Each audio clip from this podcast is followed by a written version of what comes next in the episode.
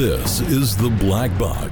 Emergency Response Executive Ken Jenkins draws from his years of experience in deployment, logistics, planning, and after action analysis to take you inside the black box. Now, here's Ken Jenkins. Welcome to the Black Box with Ken Jenkins. Our featured guest today is Dr. David Lindstedt, founder of Readiness Analytics, an organization focused on measuring recovery capabilities. Dr. Lindstedt's been published in international journals. He's presented at numerous international conferences. He taught for Norwich University's Master of Science in Business Continuity Management, and he serves on the editorial board and is a frequent contributor to the Journal of Business Continuity and Emergency Planning.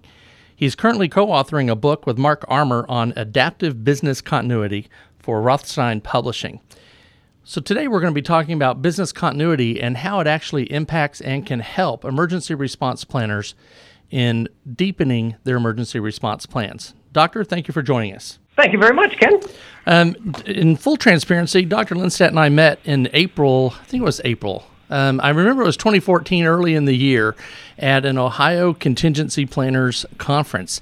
And Dr. Lindstedt, you were presenting the pre workshop uh, before the conference on business continuity. And I'd like to share with everybody, first of all, I'm an emergency response planner. I'm not into business continuity.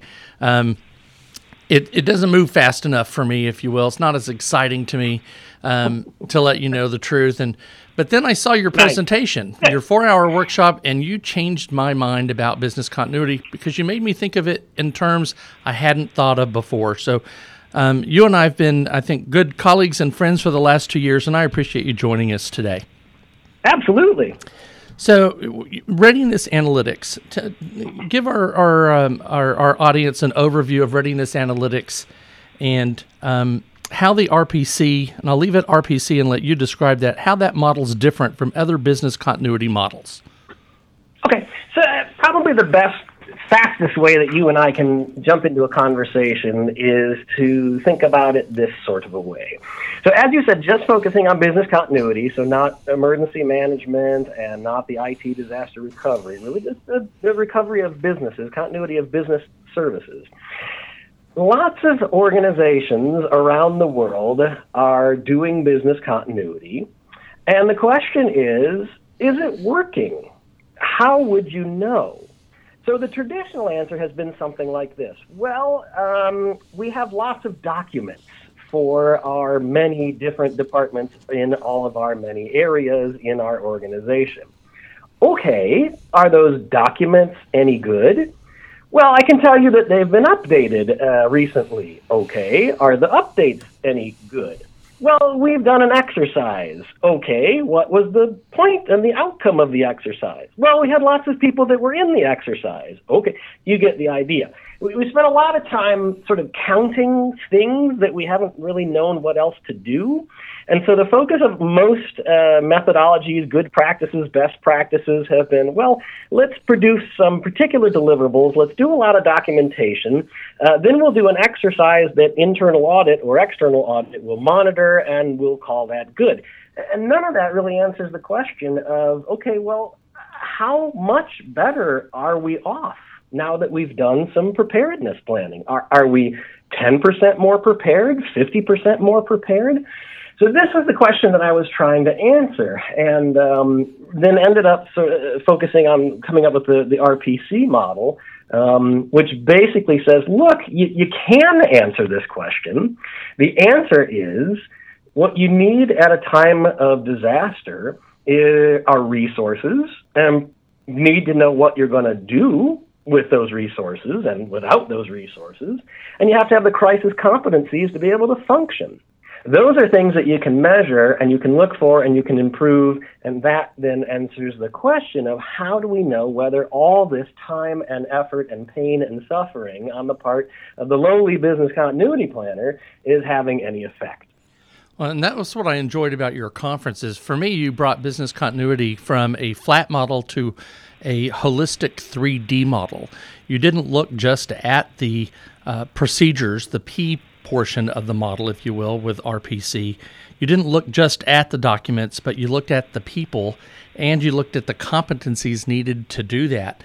Um, share with everyone um, how this RPC model is different from the business continuity models overall. Is it that you look at that holistic approach, which is different sure, than other models? Yeah, absolutely. So, I mean, traditional, well, I mean, first off, there really aren't any traditional models, which is interesting in and of itself. Um, what we have are a collection of best practices, and now we have the uh, ANSI ISO 22301 guide.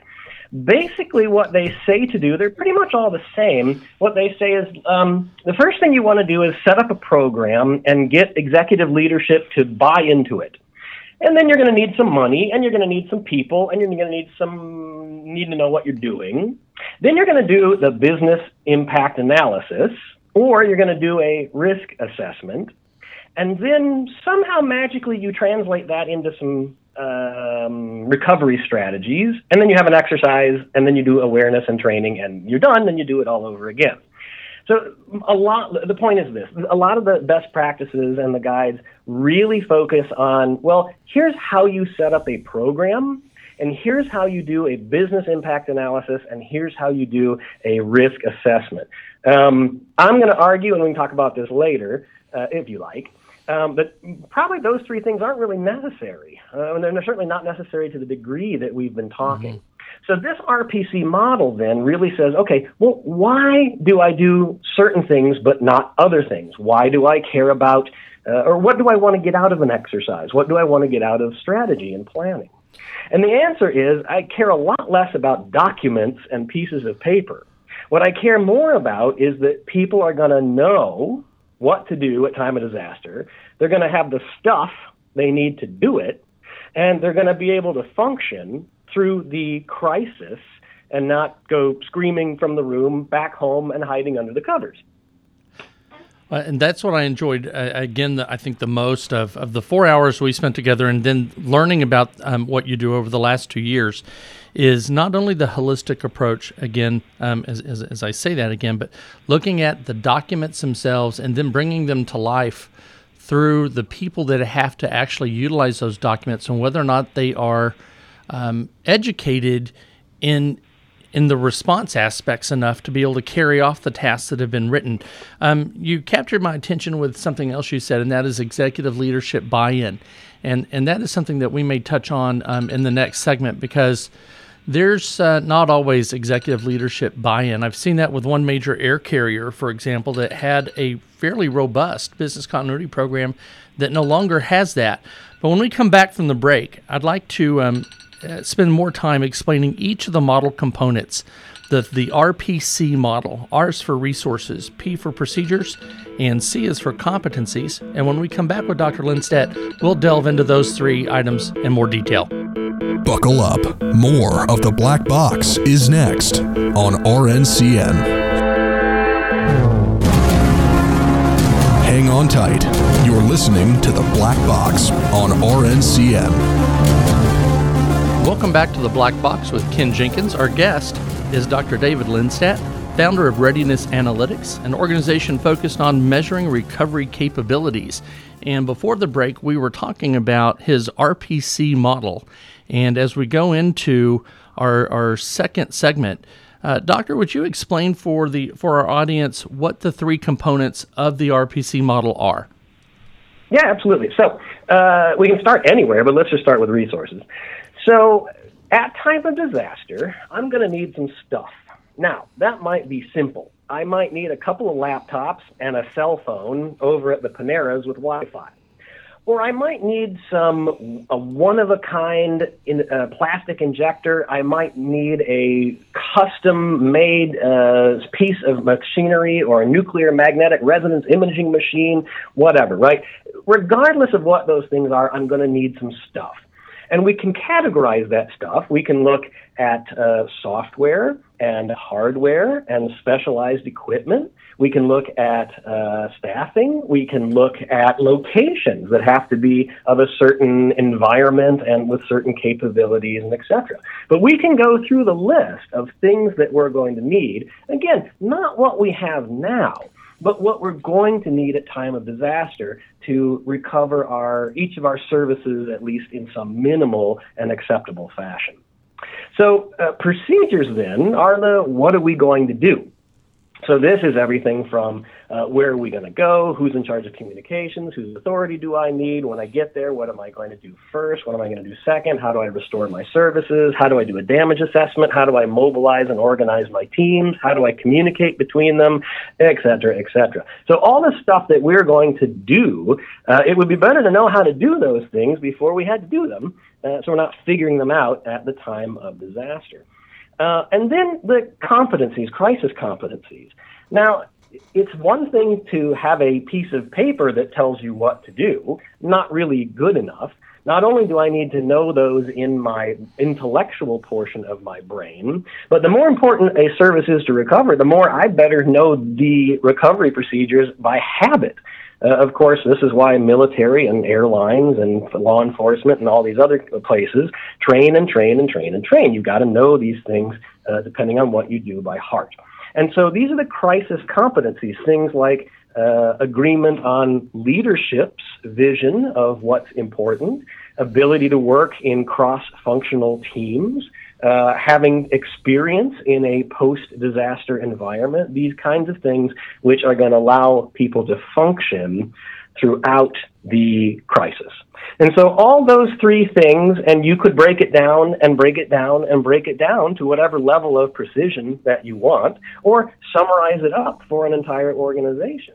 Uh, but it allows you then to talk to leadership and to talk to stakeholders about where the real gaps are uh, that aren't in terms of, of documents and pieces of papers and numbers of exercises. So basically, what you're doing is you're sharing, as you said in the first segment, is there is this great need in business continuity, and we'll talk about this with regards to emergency response as well, to have documents. And there's a need to count things, which we do through the resources. The documents are the procedures. Talk about how all or how these three modal or model components are connected to each other. Okay, so this is where it gets a little tricky. If you're with me so far and you don't want to go any further, that's fine. You, you, at least got a, a good start. Now, where it gets a little tricky is that none of these three things act in a silo. None of them act independently. Let me take an extreme example. Suppose we have a manufacturing plant that is run by Navy SEALs. Okay? So these Navy SEALs eat crisis and stress for breakfast. They love it. They're going to be fine. Their crisis competencies, let's say, are 100%. Very exaggerated numbers, but you get the point, right? And they know exactly because they've sat and they've talked and they've exercised and they've thought about it and they've run what if scenarios. They know exactly what they would do to recover their services at disaster. But let's suppose that a tornado comes through, or whatever, let's not look at the cause, something happens and their entire manufacturing plant has been wiped out. And they don't have capital to buy a new one, and they don't have one that's just standing by. And in fact, they have no way of getting the resources that they need. So here you have a strange circumstance in this exaggerated case where you would have all the competencies, all the procedures, and none of the resources that you need to recover. So in this case, the odds of recovering are, well, probably zero at this point because of the way that the three factors interact with each other. So why why is it important to understand the connectivity of the three when you're looking at at at the ability to recover? What's the importance of the three and how they work together, and why is it important to understand that? Well, it's important because a lot of times particularly leaders, but any, lots of people will typically pick out one of the three, maybe two of the three to focus on. Uh, I've certainly heard of leaders uh, that say, look, uh, I don't care about plans. I don't care about resources. What I care about is I've got good people that know how to handle themselves in a crisis. That's great. But if you're in manufacturing and you don't have another manufacturing facility, it's not going to get you anywhere. Just in the same way that if I have all the stuff that I need, but I've never practiced, I've never talked about it, my awareness is down, I really don't know who's allowed to do what kinds of things, that's a problem with procedures. You're not going to be able to use the resources that you have. So you've got to be able to look at that. I'll go to the word that you used in the first section that holistic view of what it takes to be able to really recover following a disaster. I know that's interesting because I find that when I first saw your presentation uh, in 2014, the first thing that hit me was as an ER planner, we write a lot of plans and we count a lot of things and we educate our responders in what they need to do. But what we don't, I think, necessarily do is measure the effectiveness of those plans and the competencies of the folks responding and the efficacy of the resources. And we don't and we might do one but not the other. Or as you mentioned we might do two and not all three. And it's important that we measure all three. So when we come back from the break what we're going to talk about is how we can bridge that gap between the readiness analytics model and emergency response planners and how these these work together to help us recover in the aftermath of a disaster. More of the black box coming up.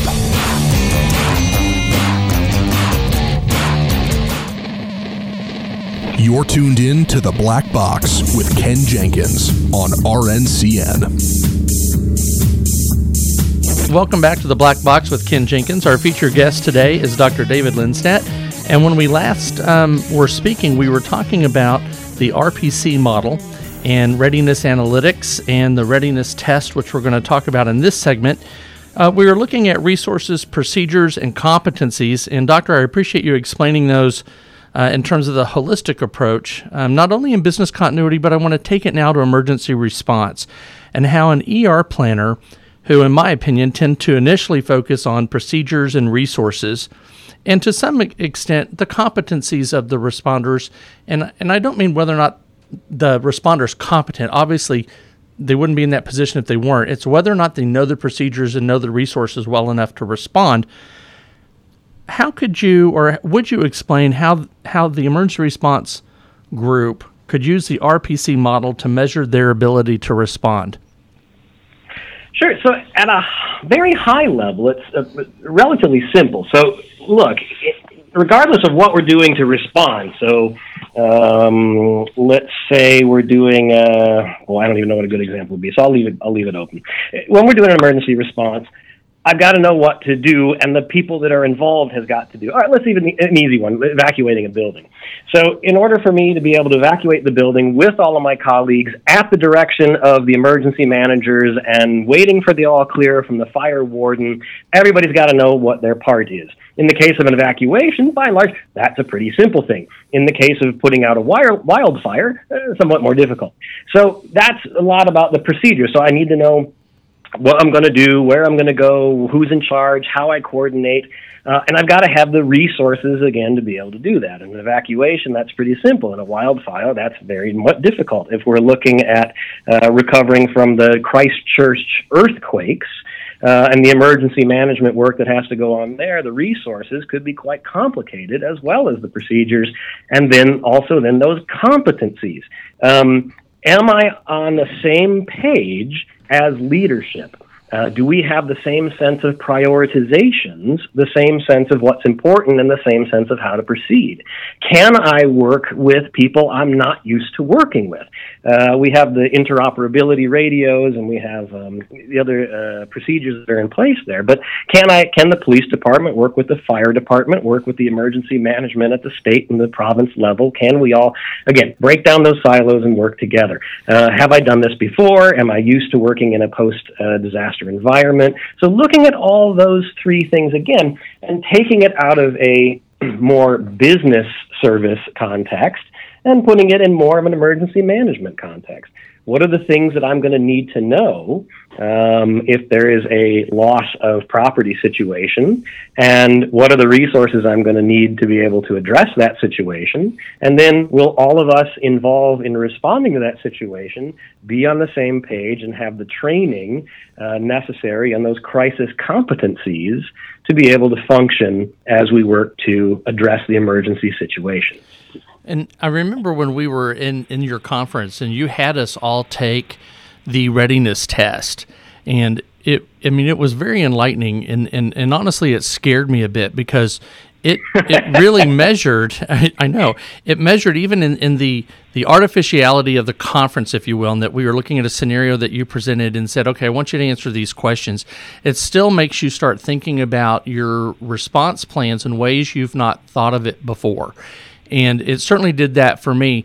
Would you explain um, a couple of things for for everyone? Is uh, what the readiness test is, and then as we go further in your work, I know that you have a new book coming out. Would you explain a little bit about the new book and what it's about? Yeah, sure. Real quick. So, um, if anyone listening wants to do these things and sort of start thinking in these ways and asking these kinds of questions, awesome, go for it. Uh, and come up with your own questions, come up with your own spreadsheets, come up with your own surveys. Um, if you want a jump start, then what I developed was the readiness test to basically take all of these measures, the calculations, the questions, the step by step, and put them into a, like a survey tool with a lot of robust reporting on the back end. So the idea is, look, you can figure this out yourself, or you can jumpstart it. But either way, start asking these kinds of questions uh, that get to the nature of a measurement instead of a count. A question about degrees of preparedness and not whether things are yes and no. Um, basically, like you said, Ken, uh, the we talked about this was uh, in depth was 2014, and a lot of things have happened since then. Uh, a colleague of mine named Mark Armour and I came up with what we called the Continuity 2.0 Manifesto to start addressing some of the problems that we're seeing that have arisen from traditional continuity planning, uh, and that led to another. And we're now we're working on a book called the Adaptive Business Continuity, uh, and we're aiming to get that out as fast as we can write it. Well, congratulations on the new book. And, and for everyone listening, I, I, have to say, for someone like me that was not really into business continuity, your model and readiness analytics and the readiness test changed my view of how I perform my emergency response planning work and how I develop procedures and I look at the job responsibilities and the resources of those folks that are going to be responding. And, and I will forever be in your debt for that. For our oh, listeners, oh, well, you're welcome. And for our listeners that would like more information, feel free to drop us an email at the black box at Ken Jenkins LLC. That's the black box at Ken Jenkins LLC. And Dr. Lindstedt, thank you again for being a guest on today's show. Absolutely, my pleasure. All right, nice talking with you.